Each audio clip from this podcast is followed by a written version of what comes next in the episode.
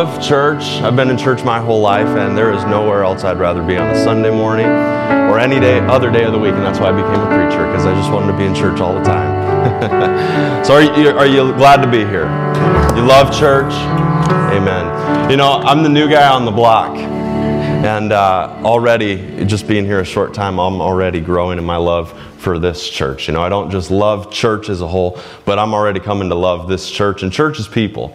You know, that the, a church is really just the people that are in it. And so uh, I love those of you that I've met so far. And if I haven't met you yet, please come and meet me. I promise I'm a nice guy. I won't bite, I won't be rude. I'll be really nice. You'll, you'll probably like me. I hope you like me. Well, anyways, come and meet me if you haven't yet. I'd love to love to get to know you. So, praise the Lord. Well, I get the pleasure of uh, preaching this morning. You know, this is my first time being um, the incoming pastor here to preach, and so I have great expectation this morning. I, I hope you do too. Well, today. Um, you know, I was thinking about what to preach, and um, one of the things I love about the Word is that it's so comprehensive. You know, the Word has every answer that we would need. It's got encouragement when we need encouragement, it's got doctrine when we need to know what to believe, but the Word is also very applicable. It's applicable to our life. And so this morning, I felt like I should preach something applicable because that was one of the things that always helped me the most is when a word was applicable. Like I could leave church and I had something I could go and I could, you know, do something with it. And I think that's how the word ought to be. And so um, I just wanted to tell you, you know, being the new person, I, I felt some pressure this week. What am I going to preach first? It's kind of, people are going to be feeling me out. Oh, I'm not going back to when he's preaching because he, he just, he just reamed us the whole Sunday. No, that's not how I am, all right? There's, there's going to be words of encouragement, words of doctrine, but also words of application. And so I just want to encourage you this morning that though this is an applicable word, it is totally the Bible, and it's totally for us, it's totally for today. So let's go and see what the word has to say. Um, this morning, what I want to talk to you about is the stewardship of your soul. Now, we, we've probably heard the word steward before. I know I've heard it many times preached in the context of an offering message or about giving. You know, we're stewards of finances. That's one of the first things I think of when I hear the word stewardship. But really, we're, we're to be stewards of all the things that God's given us. And I know this God's given us everything we have. You know, anything good in your life right now is on loan from the king on the throne. We're, we're just operating with the goodness that God's given us, and we're stewards of all the things we have. You know, parents, you're stewards of your kids, you're stewards of the finances that God gives you. You're, you're to be stewards of intellect and, and even gifts and talents that God would put in your life to use here on earth. And we're stewards of our soul too. And so this morning, that's what I want to talk about. And, and it was just so perfect because this morning when we were out in the, the lobby before church, by the way, if you don't come early ever, you should do that sometime because we have such a great time out there. The whole hour before service, we're drinking coffee and chatting about things. This morning, um, it was Donna and I, and I think there were a couple others out there as well, we were talking about the football games from this weekend. And everybody was taking jabs at Grandpa because Minnesota lost. yeah, you thought you were going to get away from that, didn't you? New preacher, no more Minnesota. Well, so we were talking about football this morning. And Donna just, she said something that I thought was so good, and it totally fit with the message today or the direction we're going, was that people are so fickle with their emotions. She goes, We were at the Iowa State game on Saturday, and everybody was about to leave completely just on a low. They were going to go out and be just upset and, and go home and cry and do the things that ISU fans do when they lose. and she goes, But then they came back, and everything changed. Everybody's emotions, they were excited, they were, they were joyful, they were high fiving like, it's just there was a big change. And I thought, man, how, how is it that we are so fickle all the time? As people, I mean, I, I just think we can be that way sometimes where we're up and then we're down. You know, our feelings are one way and then they're another way. Even our minds, you know, we can be thinking about one thing and then something changes and we're headed a whole different direction. We have this back and forth thing, and I know that the Word has answers for us when it comes to our soul. So, this morning, the first thing I want to do is talk about me and my soul, about you and your soul, about us and our souls. And 1 Thessalonians 5:23 is where I want to go to look at that first. So, we'll pull that up on the screen. If you have a Bible, get it out and get ready to get it hot. We're going to be doing some turning today, all right? We're going to warm those Bibles up. knock the dust off the pages. 1 Thessalonians 5:23 says, "Now may the God of peace make you holy in every way, and may your whole spirit, soul, and body be kept blameless until the Lord Jesus Christ comes again." And so we see three parts there spirit, soul, and body. I, I know what I was always taught, and I think this may have originated with my grandma or my grandpa, and so maybe you've heard this too. We are a spirit, we have a soul, and we live in a body. Our spirit is the real us, our soul is something we have. It's, it's part personality, it's, it's our decision making area, it's uh, our thought, our mind, will, emotions. That's the soul part of us, and then we live in a body. It's the, the thing we see right here. What you're looking at up on stage right now, well, this is my body but this isn't who I really am. The real me is on the inside. The real me is a spirit who has a soul, and I just live in this body. This, this is just a way for me to do what God wants me to do in the earth.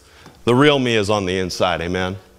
And so we, we are a spirit, we have a soul, and we live in a body. The other thing in 1 Thessalonians 5.23 that I thought was so good is it says, Now may the God of peace himself sanctify you completely May God Himself sanctify you completely. God wants to make you whole. All right, and we're talking about today something that's applicable, something that we can do something with, all right? But the truth is, nothing we do is ever going to make us complete in and of itself. We can, we can apply what God's already given us in life, and that's going to cause us to become more whole. It's going to cause us to become more Christ like. But if we just try to do it out of our own power, out of our own strength, out of our own thoughts, we're not going to get anywhere.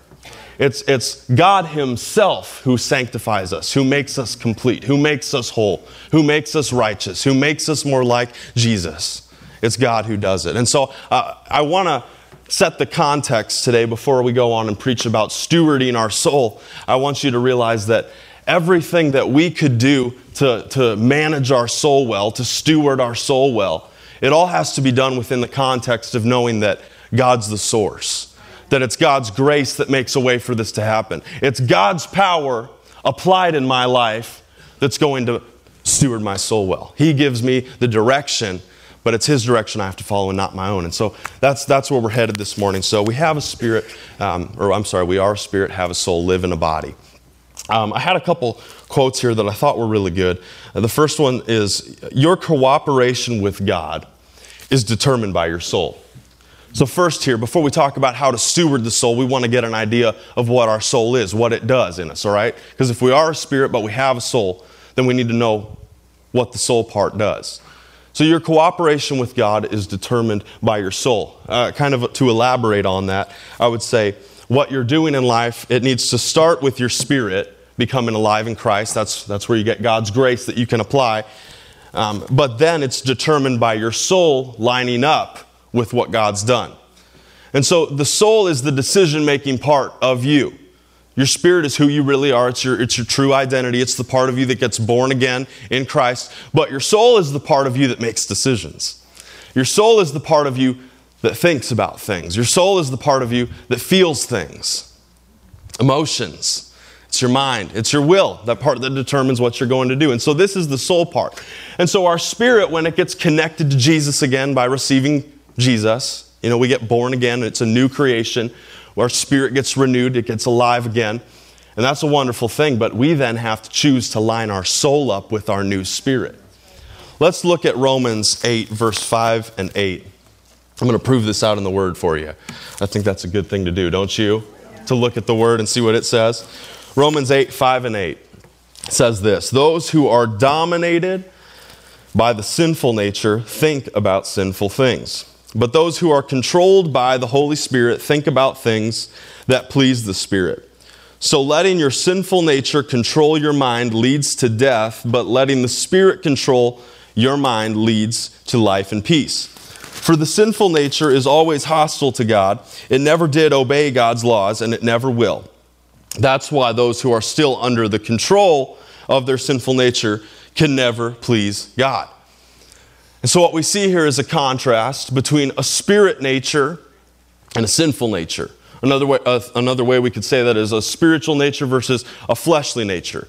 the, the part of you that, um, because you're born into the world, okay, when you first are born, you're, you're born into the world, and because the world fell when Adam and Eve sinned, we're, we're born with a sinful nature. But praise God, when we accept Jesus, that old part of it dies, and we get a new spirit that's alive unto God. And so when we become born again, we are given a decision because now we don't just have the one sinful nature choice, we don't just have a flesh choice, but we're given two choices. Don't you like choices? Do you like choices? I do. And so you get a choice. And now your soul has to look at these two natures and say, Am I going to go along with the spirit or am I going to continue with the flesh? You know, this is, this is what I know, this is what I'm familiar with, this is what I've lived up to now in my life with. But then there's this spirit thing, and that looks kind of good. There might be some good stuff in that spirit nature for me too. And so our soul is the, the guiding part that says, which will you choose? Which of these two natures will you live your life by? And the truth is, I, I think sometimes uh, in, in kind of evangelical ministry where we've tried to go out and reach other people, we've maybe even missed some things there because we say, just be good, just act like a Christian. Well, someone in the world can't because they don't have the option. They haven't gotten uh, the choices. They just have the one choice. They just have the flesh nature. But when the spirit nature comes, we, we get a decision. We can say, I'm going to pursue that rather than the flesh. And so the question is really, what controls you? Is it spirit nature? Is it, is it flesh nature? And this is something we see in the Old Testament with the children of Israel because when they came out of Egypt, now they had options. You know, when they lived in Egypt and they were slaves to Pharaoh and the Egyptians, they had one way to live. They had one identity, and that was slave. But when they were delivered, come on now, delivered, we're delivered, amen. When they were delivered, they got a second option. They, they had a choice. We can continue living like slaves, or we can live in this new freedom that God's given us. We can live like free people, like people empowered by God. And, and so they, they went out, and what we saw with them is they kept choosing the wrong nature. And that's a soul problem. That's bad stewardship of their soul because they kept directing to the wrong thing. And so it, it led them down a, a, bad path. Obviously, we saw that, you know, then uh, they came up to the promised land and they sent the 12 spies in. And 10 of those spies, we saw their souls were, you know, they were focused on the natural, on the flesh, on this slave nature, rather than we're free people empowered by God but we saw two people who had that. And so there's a choice to make. We see that there is a difference. And, and in Romans 8, 5 through 8, here we, we see words where it says those who are dominated by, those who are controlled by these, these different natures. And so we see the nature that we choose is going to make a difference on how our life lives. We have to hook up to the right source if we want the right uh, product in our life. And so we have to make that choice, each and every one of us do. Another scripture I want to look at is Colossians 3, verse 2. it says, Think about the things of heaven, not the things of earth. I think this, you know, it kind of takes Romans 8 and just squeezes it down into one sentence. Think about heaven things instead of earth things. This can be about priorities, where your priorities are at. Are they on heaven things or on the earth things? It, can be about what, what upsets you, do heavenly things upset you or do earthly things upset you? I wasn't going to tell this story, but uh, last week my dog ran away. And, and I've had him for a couple years. I, I got him when he was a puppy, and so he ran off last week. And I had a choice to make in my soul. Because everyone else around me, well, not everyone, but a few people around me who are also very familiar with my dog, they were very upset. And their souls were just in torment. I mean, they had no peace about it.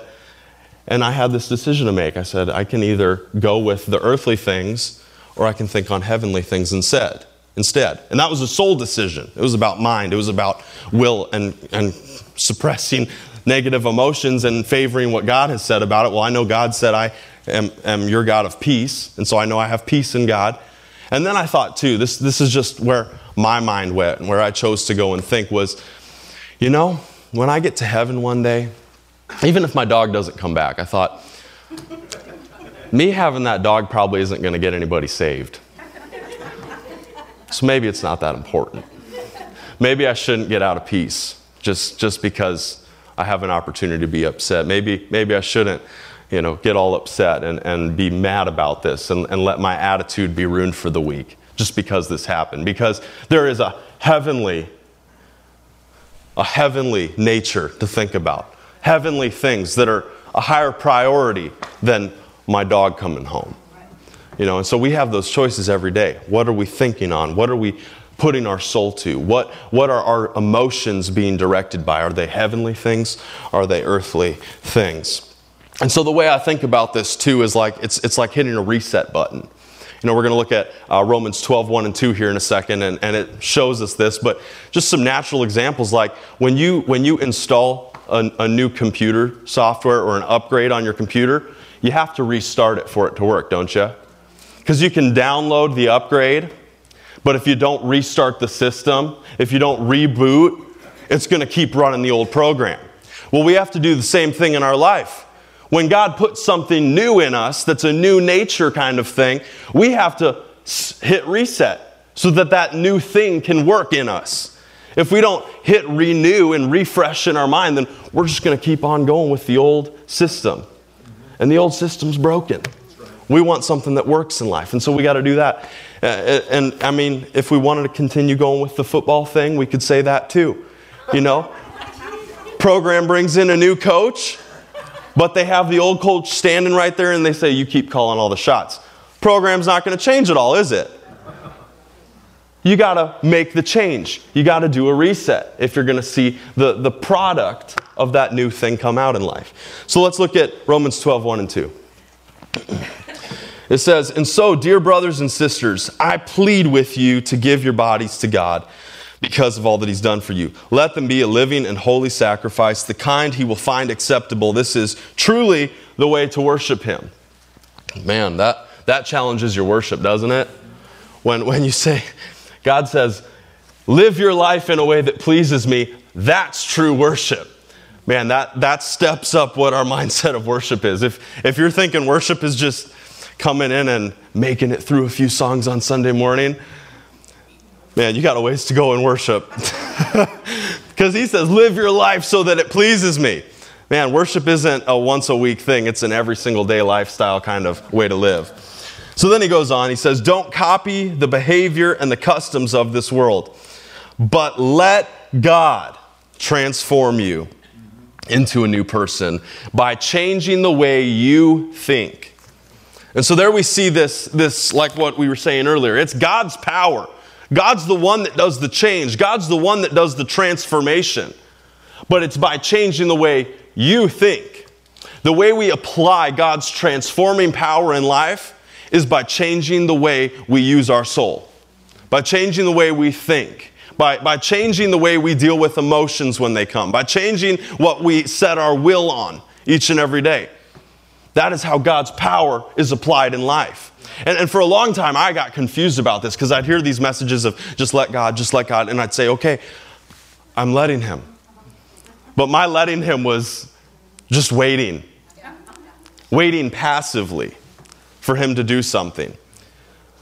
God calls us co laborers in the work He wants to do in our life. That means we have a part of work to do as well. Amen. God's got the power, He's going to be the one that does it but we have to agree. We have to go along with him, or, or he's unable to do what he wants to do. And so it takes us, um, well, submitting and saying yes to what God wants and then being willing to do what he says to do. You know, there's, there's a big difference between um, someone telling you, you, you should do this, and you say, yeah, okay, and then you never do it. That, that's kind of how my attitude has been with God before. It's like, yeah, all right, I'm going to keep doing what I do. It, says, it's take, it takes saying yes and then applying what He said to do. And so let God transform you by changing the way you think. So that tells me we have a part in, in the change God wants to do. When, when He wants to bring life and wholeness into us, we have a part in that. Praise the Lord. Aren't you glad you have a part in it? Aren't you glad it's not completely like out of your hands in every single way? You, you get a part. Hallelujah. That's responsibility. You got to love responsibility, don't you? Let's look at um, 3 John 1, verse 2. So, we've talked a little bit about the soul now. Let's talk uh, just for a few minutes about stewardship, okay? I want to show you some things on stewardship. Like I said, I've, I've always heard this term preached about you know finances and, and giving and things like that. Well, stewardship goes beyond your pocketbook. Stewardship is, is a principle for every single part of your life. And so 3 John 1, verse 2 says, Dear friend, I hope all is well with you and that you are as healthy in body as you are strong in spirit. And my verse, uh, or my translation, I'm sorry, Sean, I gave you the wrong translation, but um, in the New King James it reads, Beloved, I pray that you may prosper in all things and be in health. So we want prosperity. God wants us to be prosperous. He wants us to be healthy in our body. And then he says, just as your soul prospers. Just as your soul prospers. That tells me that God wants our soul to prosper. God wants our soul to be healthy. God doesn't want us mentally drained, mentally fatigued, mentally ill. God wants us healthy in soul, healthy in emotions and feelings, healthy in, in how we determine to do things. God wants us strong and healthy on the inside as well as he does on the outside. You know, a prosperous life isn't just I've got enough money to put food on the table. A prosperous life is I have peace of mind. I'm, I'm calm on the inside. You know, I, am not, I'm not swayed. I, I'm not fickle when Iowa State almost loses. I can stay true. I can stay consistent. I can continue thinking about heavenly things because my soul is healthy too. And so our soul's health we have a part in it. We have a stewardship element of it. Luke 16:10 says, "He who is faithful in what is least is faithful also in much, and he who is unjust in what is least is unjust in much also." And again, we, we hear that preached about stewardship. You got to be faithful with the little, and then you know God will bless you with more. And praise the Lord, He does. It's true of your soul too. When you're faithful to, to steward your soul well, well, you can grow. Your soul can get more healthy. Your, your soul gets stronger. The, the way you think, your intellect can grow stronger when you're healthy with it. The, the way you feel and deal emotionally can grow stronger. It's a, it's a stewardship principle. And so that's kind of the, the intro to stewardship of the soul. And now I want to give you some applicable things. I told you we were going to get to the applicable today. And so I've got a three step process. Who likes who likes processes? Who likes some steps to take? All right, well, here's step one of growing in soul, soul stewardship. It's kind of a tongue twister almost soul stewardship. Step one is to get your mind in line with the Spirit. And that's really what we've, we've talked about thus far is if we're going to be healthy in soul, if we're going to manage our soul well, we have to line it up with heavenly things. Think on things of heaven, not on things of earth. When we get our soul, our mind, will, and emotions focused on heaven rather than what's going on around us, our soul is going to be managed well in a better way than it is otherwise. You know, I heard it described this way one time. They said, The world is loud. The world is loud. It, it's hard to stay focused on what's right living in the world because the world's loud. It draws your attention each and every day. There are, there are so many variables. I mean, walk into most houses in America today, and it's like you got, I mean, not, not to hate on social media, but like Facebook on everybody's phone, and not all the news there is good. You got news channels on the TV. Most of that information isn't good. You've got, you've got music, you've got activities, you've got community things, you've got school things. Everything is competing for your attention. Everything is competing for your emotion, your thought your, your willpower, your decision making power. The world is loud. The world wants your attention. But when we think on heavenly things, man, we've got, we've got something that keeps us centered. We've got something that keeps us focused. We've got a way to push beyond all the noise, all the loud in the world, and we can stay focused on Jesus. Praise the Lord. And so we got to be faithful with our soul. You know, I, then what that looks like for us is I think about what God thinks about. I, I want what God wants. It's making this change where it's not about what's going on around. It's, it's I'm thinking what God's thinking. I want with life what God wants. I care about the things that God cares about. Like, like my dog. I'm not saying God doesn't care about, you know, little dogs or anything, but he probably cares a whole lot more about the people around me than he does about, you know, a little puppy that ran away. And praise the Lord, he cares about that too. but his priorities are different than, than earth priorities. It's saying my priorities are God's priorities. It's saying I believe what God says above what other people say. I believe that the word is true above anything else that people say is truth. It's, it's, I'm focused on what God says. I'm taking God's soul and making it mine. I'm taking God's mind, will, and emotions and making them my own. And so, a word on will and emotions, how to get them in line with God too. I think if we go to Matthew 26 38, we see this. This is Jesus just before he went to be crucified on the cross. He says, He told them, My soul is crushed with grief to the point of death. Stay here and keep watch with me. Even Jesus had to line his soul up with the Father. Let me tell you, I think when Jesus was getting ready to go to the cross, his feelings had to be tough. I mean, he had to be feeling some very, very difficult things to feel. I think, you know, we talked about will actually last time I was here in the spring. We talked about willpower. His will, I don't think in an earthly way, the man part of him, I don't think he wanted to go die on the cross. But the spirit nature in him said, that's God's plan. So I'm going to do it. He had to get his thinking in line with God's thoughts, which is, you know, this is for the world. This is bigger than me. This is beyond me. That's a, that's a thought pattern we have to take. It, it was, I'm, I'm going to work through these feelings. I, I'm, I'm going to let God bring me peace. And God did because we see when he went to the cross, there was not another moment of question in Jesus. There was opportunity for him to get out. We know that uh, the disciples, they said, you could call down legions of angels and destroy all of these uh, Romans. And he said, no, that's not the plan. That's not the Father's will for this. I'm not going to let my man emotions derail what God wants to do. He stewarded his soul. He got his soul under new management, which was God's management. Amen.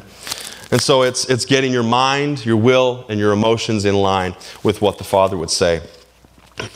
and I think um, a- another thing where we can maybe relate this to life, it, it, it's kind of like becoming employed by somebody. You know, has anybody in here ever had a job? Amen. I've had a couple jobs.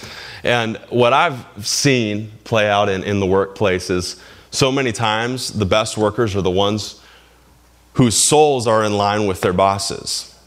They think the way the boss thinks, they, they care about the things that the boss cares about. You know, when they see customers, they, they try, maybe not, it's not to the same degree, but they try to feel for the customer what the boss would feel for the customer. I remember working for a guy um, when I was in high school. He was a farmer and he ran like a pumpkin ranch kind of thing. And it was probably still to this day one of my favorite jobs I ever had. And it was because, it wasn't because the work was so great. I mean, we were throwing hay bales and stuff. I mean, I've had easier jobs than working on the farm. Anybody who's worked on a farm knows that that's true. There are easier jobs than working out on the farm. But the reason it was one of my favorites was because my soul lined up with his soul. I cared about the same things he cared about. I, I could feel about his business the, the way he felt about it. And the reason that that came, and the reason that Jesus had his soul in line with the Father's, was because of proximity. It's because Jesus got close to God. When his soul was in chaos, he went to the Father. He got close to his Father. And when he did that, he, he had peace. When he did that, his soul was lined right back up. And it's the same way in the workplace. Honestly, when we get close and we get to spend time learning the mind, will, and emotions of, of those that we submit to, we're going to line up with them. We're going to develop a care for the work that we wouldn't have otherwise. We're going to develop a desire to do it well that we wouldn't have otherwise. So praise the, praise the Lord. This is, this is true in all areas of our life. Stewarding the soul. You know, it's not just a spiritual thing, it's a very natural thing, it's a very applicable thing. And so uh, the first part of stewarding our soul is lining it up with what God would say. And then the second step to growing in soul stewardship is to stay away from the things that war against the soul. So we're going to look at some scriptures here about things that war against the soul. The first one is 1 Peter 2, verse 11. And while you're turning there, I'm going to tell you a little story. When I was in middle school, me and my uh, younger brother Max, we used to go outside and we would play uh, like hide and seek tag. All right, and we had a pretty good sized yard, and so we'd run all over the place. We'd get in and hide, and then he'd come and find me, and we'd you know play tag and run after each other. Well, we had this bush out front, and and I mean I don't know what kind it was, but it was this nice rounded bush, and it had all of these. Um, sticks or, or branches running up from the ground, and then it was like hollow on the inside. Okay, so it made the bush on the outside and then the inside of it was kind of hollow. So I thought that'd be just the perfect spot to hide. And so I went in there, crawled in, and chucked myself away, you know, got all over the bush and the leaves and all that stuff. Well, he never did find me. And we, we got done with our game. We went inside, and I went to sleep that night, and I was itching like you wouldn't believe. I woke up the next morning red from the top of my head to the bottom of my feet, covered in poison ivy. and and uh, you may know if you've been in the church for some time that our, our family takes a yearly trip to Okoboji. Well, that trip was about a week away. And this poison ivy was so bad, I had to go in and get medical steroids to like reduce the inflammation. I mean, it was like serious stuff. And what I kept thinking after that was, why didn't dad warn me that there was poison ivy in that bush? I wouldn't have gone in there if I had known. And I think in the Word, God has scriptures where He's put a giant warning sign and said, Do not go here because you're going to come out covered in something you don't want to be covered in. So we're going to look at a few of those. Avoid the things that war against your soul. There are things that will, they'll be like poison ivy on your soul, and you will not like it when it's there. So when we see this warning sign, we got to run the other way. 1 Peter 2:11 says, "Dear friends, I warn you as temporary residents and foreigners of earth because we're children of heaven, we belong in heaven. I warn you as temporary residents and foreigners to keep away from worldly desires that wage war against your very souls." Goes back to this heaven-minded, earth-minded thing. Spirit nature, flesh nature. There are desires in the world that are going to cause war against your soul. And we're going to look at a few specific examples. Um, but, but I think the problem is sometimes we think we can have a little bit of both. It's like, you know, I can enjoy some things. The, and, and look, you should enjoy life. God wants your life here to be happy and healthy and prosperous. He does. But we need to be uh, warned and aware of the things that cause damage in our soul the things that will destroy us in our mind, will, and our emotions. We need, we need to think about the things that we're getting around. We got to think about what bush we're crawling into. Because there is a, there's potential that, you know, it's, it's not going to take away your salvation, but it might really damage your soul. It might really cause your mind to get messed up. It might really cause your emotions to get messed up. It might really damage your willpower if you go somewhere you're not supposed to go. And the problem is if, if we have a little bit of both, well, my spirit's saved and I'm going to heaven. Well, praise the Lord, you are, but you're not living the life God wants for you on earth. See, because Jesus bought heaven on earth for us. Amen. He wants us to have a life better than what everyone else has. And there are things we'll deal with, sure.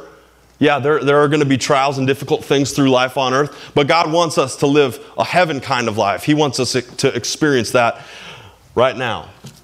And so when we stay away from these things that we're warned about, it's going to it's going to benefit us greatly. It's going to help our soul to grow and prosper and flourish.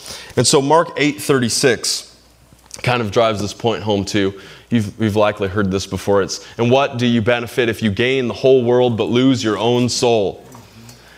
And you know, we could we could keep that just as a general point of you don't want to, you know, run after worldly things, you want to focus on God things. But I think too, something we can take away from the scripture is you can get lost in the chase. Man, if you if you give your life to chasing the wrong thing, you're going to lose pieces of your soul. You know, when, when you're chasing success in the world, you're going to give up part of your soul to do that. When you're chasing God, it's fullness. He fulfills your soul. He fulfills your mind, will, and emotions. So you got to chase the right thing. I, I, just, I guess I think there are a lot of different things. We have a lot of options to chase. There are a lot of places we can run to, a lot of things we can chase. I worked with youth for a couple years, and something I found is a lot of young people chase relationships. You know, they run, It's like life's purpose is to get a boyfriend or a girlfriend or to get married, you know, and it's the wrong thing to chase. You're going to lose parts of your soul chasing that, just like you would lose parts of your soul chasing money. And there are other things you can lose it for too. Entertainment, if that's what you're chasing with your whole life, if that's what it's all about, you're going to lose part of your soul chasing entertainment. I, I mean, anything that you put a wrong priority on and give your life to pursuing, well, you're going to, you're going to lose part of your soul. It's not going to take away your salvation, but it may take away pieces of, of your soul health. And so, to steward our souls well, we have to chase after Jesus first. Hebrews 10 39. It says, But we're not like those who turn away from God to their own destruction. We are the faithful ones whose souls will be saved. This tells me as long as we keep our face towards Jesus, our souls will be saved. You know, when we turn, and, and I mean, it, it really just, conti- it's a continuation of the last scripture we read. If we're chasing something besides Him, we're giving ourselves over to destruction in our soul. We're, we're giving the enemy an opportunity to get us in our mind, our will, or our emotions. He can mess up our thought, he can mess up our, our emotions, you know, get us feeling all crazy about things. I think where we start seeing chaos come into life is when we look away from Jesus. Amen. You know, and, and, it's almost kind of um, contrary to what we might think, because you would think, like, well, if I'm facing Jesus, then the devil could run up behind me and get me. No, it can't, because Jesus watches over you and he keeps you safe. And so, so we got to keep our eyes on Jesus. We have to stay focused on him. That's really the, the number one key to keeping our soul well, to stewarding our soul well, is to let, let Jesus do it by focusing on him.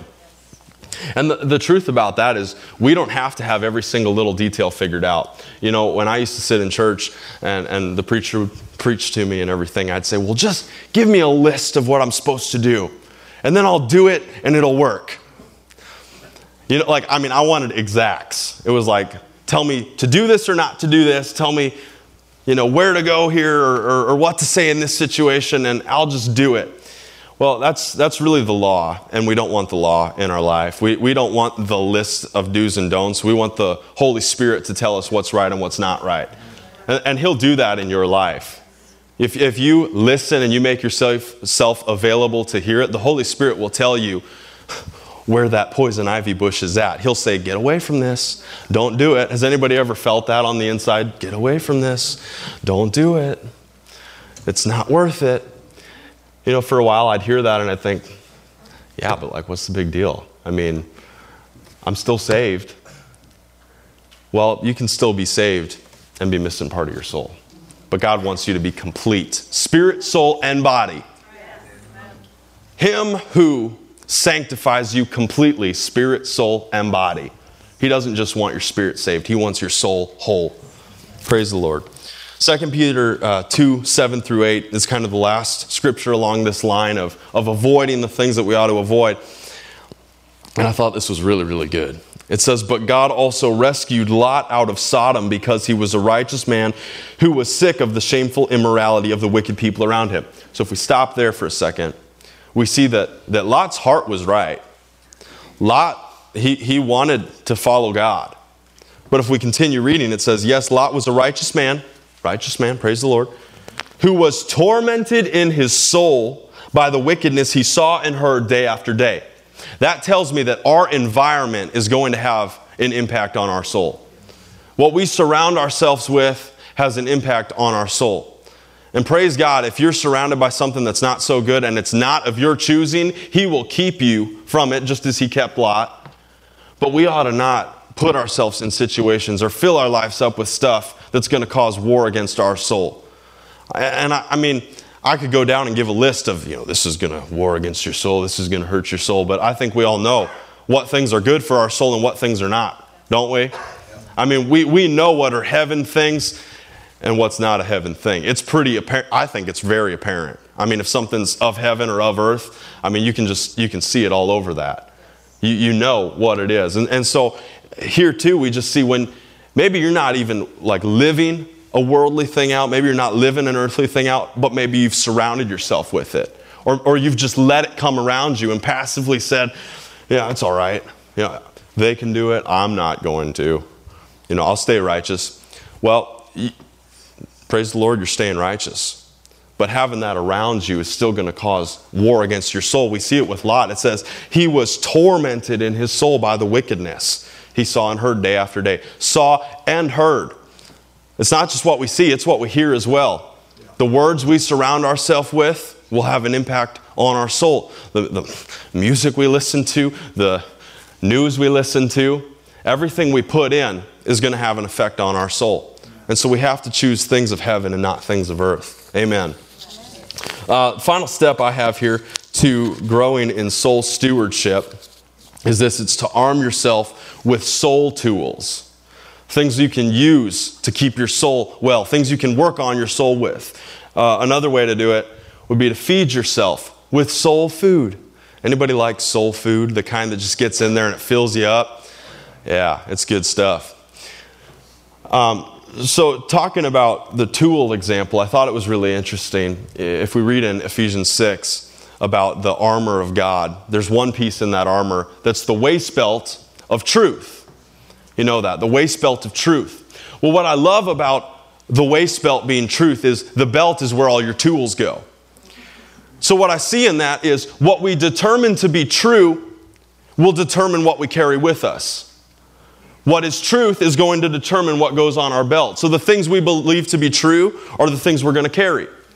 So if we determine that the Word of God is the highest degree of truth that there is, well, then that's what we're carrying. And we know that in that example of Ephesians 6, the Word is also called the sword of the Spirit, a tool that we're going to carry with us for every situation. And so truth is the Word. And, and when we determine that the Word is true, we carry it with us.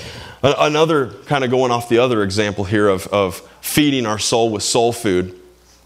Um, have you ever heard of Chicken Soup for the Soul? You ever heard of those? Those books? They're kind of like poems or little stories or things like that. Well, I was thinking about that. You know, well, what if we just fed ourselves with chicken soup for the soul? I had some chicken soup this weekend and it was delicious. I mean, that's, that's some soul food. Let me tell you, chicken soup, it fills you up, it makes you feel good, tastes good. Praise the Lord for blessings like chicken noodle soup. Well, this chicken soup for the soul in, in the book I'm talking now, I just thought about, you know, what it is. It's, it's these little sayings, little poems, these little stories and things that, I mean, they feel good. I thought, what if somebody just took that? Because I think there are people who, who just take stuff like that. They just take, you know, the feel good thing, or maybe they watch a movie that you know, makes them feel good, or, or maybe they read like a philosopher or something who has nice little sayings. Because today we have access to a wide range of, of things that we can feed our soul with. And the truth is, things like chicken soup for the soul or, or philosophers, you know, I think universities, they give these philosopher quotes, Aristotle and Socrates and stuff. I mean, there's a soul feeding that happens there. But it's like giving your soul chicken broth instead of chicken soup. It's broth instead of substance. But the Word of God is substantial.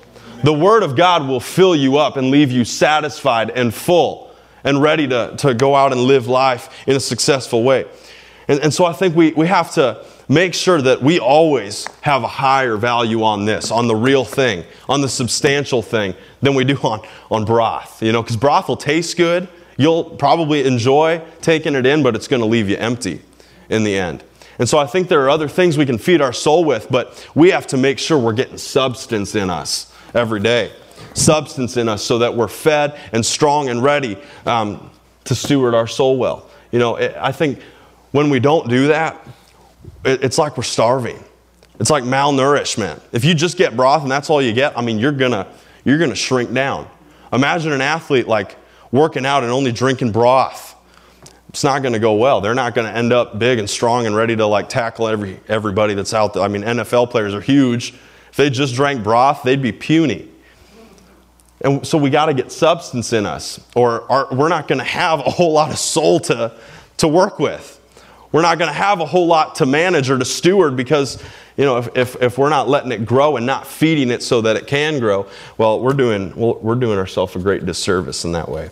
So we need to feed it with the word. Matthew 11 29 says this Jesus said, Follow my teachings and learn from me. I am gentle and do not have pride. You will have rest for your souls. So it's in the gospel, it's in God's word that we have rest and peace for our soul. That is our ultimate answer. The truth of the gospel is where we go. And so, some tools for your belt. Now, I've got, I've got three scriptures I want to give you today. And, and this is where I just encourage you, kind of going off of the last point of feed yourself with something substantial. Read the word. Because I'm going to give you three scriptures here that have been tools for me that I've worked on my soul with. But if you read the word for yourself, you're going to find all kinds of scriptures that God has for you. He, he will bring things alive as you read the word, and you're going to say, That's a tool for my belt and you, you can keep it with you. You can put it in your phone, you can highlight it in the Word. And then the next time you're like, oh man, I got to do some work on my soul. I'm feeling kind of down today. My thought life isn't going very well today. I'm, I'm struggling to keep my will in line with God's. Well, you're going to have a whole rack of tools to go to and say, I'm going to use this one. I'm, I'm going to work on my soul with this scripture. Because scriptures are, our tools to work on our soul. And so 2 Timothy 1, verse 7 is the first one I want to give you this morning. It says, For God has not given us a spirit of fear and timidity, but of power, love, and self discipline. See, God, He doesn't want us scared people, He doesn't want us afraid of everything.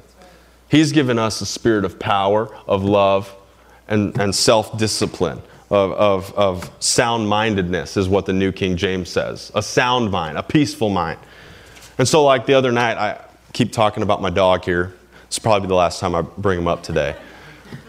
But when he ran off, this is one of the scriptures I read. I said, My emotions are not doing very well right now. I'm feeling a lot of things that don't feel very good. But the truth is, God's not giving me a spirit of fear, so I don't have to be afraid.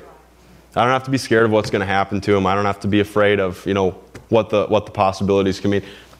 I'm, I have sound mindedness. I have peace in my mind because that's what God's given me. And, and the truth is, even if our flesh is the total opposite, I think that's usually how it works, is what our flesh nature says is totally the opposite of what God says. But when we know the Word, we can take these things that are totally opposite and say, well, I got a scripture for you, buddy. We're going to be okay today because God said. Let's look at another one Philippians 4, verse 8. It says, finally, brethren, whatever things, this is like a pattern scripture. I mean, like, if, if you don't know where else to start, read Philippians 4, verse 8, because it, it covers like the whole range of mind, will, and emotion. Whatever things are true, whatever things are noble, whatever things are just, whatever things are pure, whatever things are of good rapport, if there's any virtue and if there's anything praiseworthy, think on these things. So if your mind's going 100 miles an hour and it, it, feels a little chaotic and a little crazy that day, if your feelings are all over the place and you're having a, a tough time keeping them in line with, with what God would say, just go through Philippians 4, verse 8. Use it as a checklist and say, is this thought true and noble and pure and, and love? Like, go through. And if it's not, well, quit thinking about it. Substitute in a thought that is. And you're going to be on your way to stewarding your soul. Praise the Lord. Last one, Hebrews 6, verse 19 says, This hope is a strong and trustworthy anchor for our souls. It leads us through the curtain into God's inner sanctuary.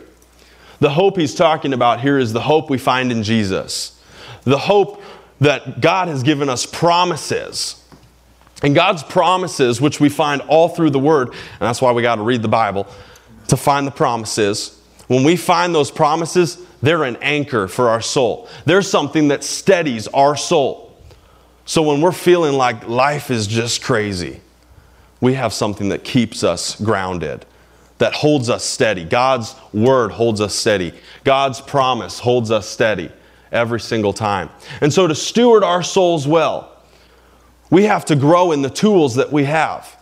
You know, you, you can only build to the, the capabilities of the tools that you've got in your hands. You know, I mean, if, if you wanted to build a whole house, you're going to need more than a hammer and a screwdriver. Probably. I mean, unless you're really, really good, then maybe you could do it. But you're probably going to need a few more tools than that to get that kind of project done. Well, if you want to build your soul to be the wonderful thing that God designed it to be, you got to get a lot of tools. You're going to have to go in here and start picking up tools and say, I'm going to I'm going to take that one and put it in my belt. I'm going to use that one this week when I'm working on my soul. See, it, it takes us growing in knowledge of the word and then applying it in life, speaking it out when, when we're feeling contrary to it. That is, is where we grow in soul stewardship. And no, so to recap um, today, because I'm, I'm about done, praise the Lord. To recap, three steps to growing in soul, soul stewardship. Um, get your mind in line with the Spirit. It's got to start there. You got to get in line with spirit nature instead of flesh nature. Because when you do that, you give God the opportunity to work. You hook up to Him as your, your power source. And then He can come into you and start changing things in life. Uh, step two is to stay away from the things that war against your soul. And, and you know that that's something where again I could I could tell you here's some things that are going to war against your soul. I think you probably already know the things that cause chaos in your soul right now. I think you probably already know the things that get your feelings all over the place or, or get your mind off of God. Uh, we know what those things are. And the point here is warning, stay away. Don't go in there. And then step three is to grow in soul, soul stewardship. Arm yourselves with soul tools things that we can use to work on our soul when we need to work on our soul. Amen. Amen. I hope, I hope this word was, was good for you this morning. I hope you're leaving equipped. I, I hope, um, you know, like I said this morning, it's applicable for you. I hope there's something in here that you can take and you can do something with it. Maybe, maybe you got one of those tools this morning where you can start speaking that when you want to work on your soul. Maybe, maybe you saw a part in here where you hadn't seen it before. Maybe, maybe God, the Holy Spirit, started speaking to you about some things, warning, avoid this. If He did, I just encourage you as you leave today, start doing it. Because that's where you're going to see change in your soul. That's where you're going to see peace in your soul, calming through the week. That, that's where you're going to see your thoughts become God's thoughts. And, and, and your will become God's will, and your emotions the way you feel about things become more like how God feels. It's when we apply this in our life. And we know that it all happens because God is good and He's given us the grace to do it. Amen? Amen. Well, let's, let's uh, pray together this morning and then and then we'll dismiss and go. All right. Father God, we thank you for your word this morning. I thank you. Um, just that the truth is, it's always so applicable for us, God. I thank you, Holy Spirit, that you've shown us things even today as, as I've spoken and as your word has been preached. Uh, that there are things we can maybe adjust, we can take with us to be prepared to work on our soul when we need to. God, I thank you that we know our soul is something that's valuable by you, that you care about the condition of our soul that the way we think matters to you, the way we feel matters to you. Our emotions, God, matter to you. Our will matters to you, Lord. We thank you for that word becoming true and alive inside of us where we know it and we believe it. Uh, Lord, I pray that as we go, uh, you would remind us through the week of this word and, and even beyond this week, God, uh, we would be reminded of tools that we have, whether it's from this morning or from our past, God. Scripture we've heard that applies to life, that we can use to calm emotions, to get our thoughts in line with you, to get our will in line with you, God. I, I thank you for the ability to be close to you, just as Jesus was when his soul was in anguish. God, I thank you that we can come to you in any moment and say, Father, here I am.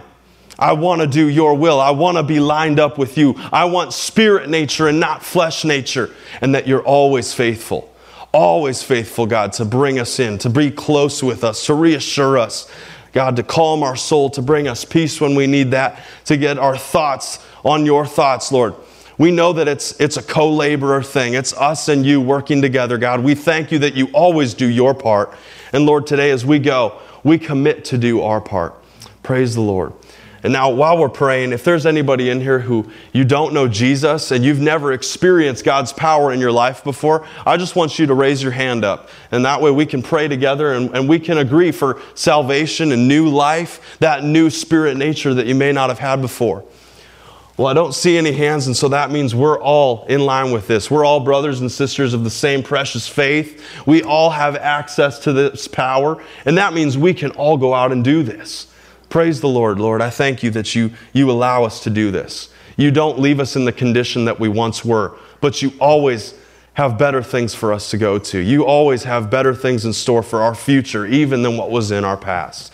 We praise you for it, Lord. We love you and we pray these things in Jesus' name. Amen. Amen. Amen. Well, praise the Lord. We'll go and be blessed, make a difference in your life today, make a difference in the people around you. You know, if, if this word wasn't even just for you, then maybe it was for someone you know.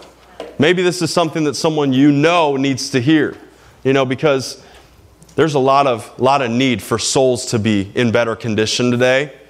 And so if, if this isn't something where you feel like you've got a lot of work to do, I guarantee you know somebody who does. And so this is one of the ways we can lead people to Jesus is say, hey, you know, I know you've got a hard time with your thoughts, or I know you've got a hard time with your emotions or your feelings. I've got an answer to that. His name's Jesus. Praise the Lord. Well, you are dismissed. Praise the Lord. We love you guys. Is there anything else that I'm missing, Grandpa? No? All right. All right. Go and be blessed.